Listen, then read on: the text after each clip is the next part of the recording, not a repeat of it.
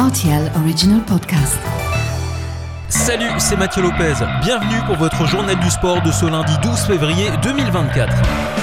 Tennis, le Messin Hugo Humbert s'est imposé 6-4-6-3 face à Grigor Dimitrov à Marseille dimanche.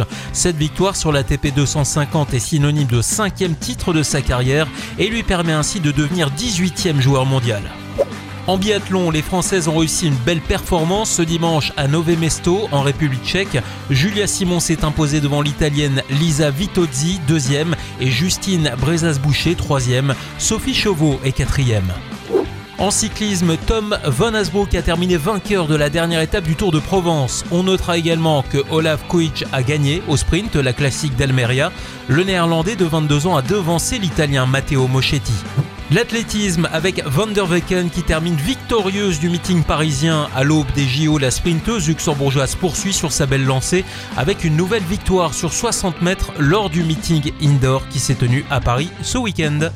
En football, seconde partie de saison de la BGL League. Elle a repris ses droits ce week-end avec la 16e journée. Match nul de partout entre Chifflange et le Victoria. Strassen est allé battre Karjeng 1-0. Mondorf, qui jouait à domicile, a battu Monderkange 2-0.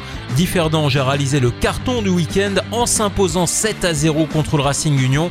Dudelange s'en sort très bien également après sa victoire 4-0 sur le Fola. La jeunesse réalise une belle performance contre Wiltz en gagnant 5 buts à 2. Merche prend une petite correction sur son terrain avec une défaite 3 0 infligée par le progrès. Enfin, le Swift a terminé sur un score de parité 3 buts partout contre Pétange. Au classement, Differdange est leader avec 4 points d'avance sur Dudelange. Espérange pointe à la troisième place.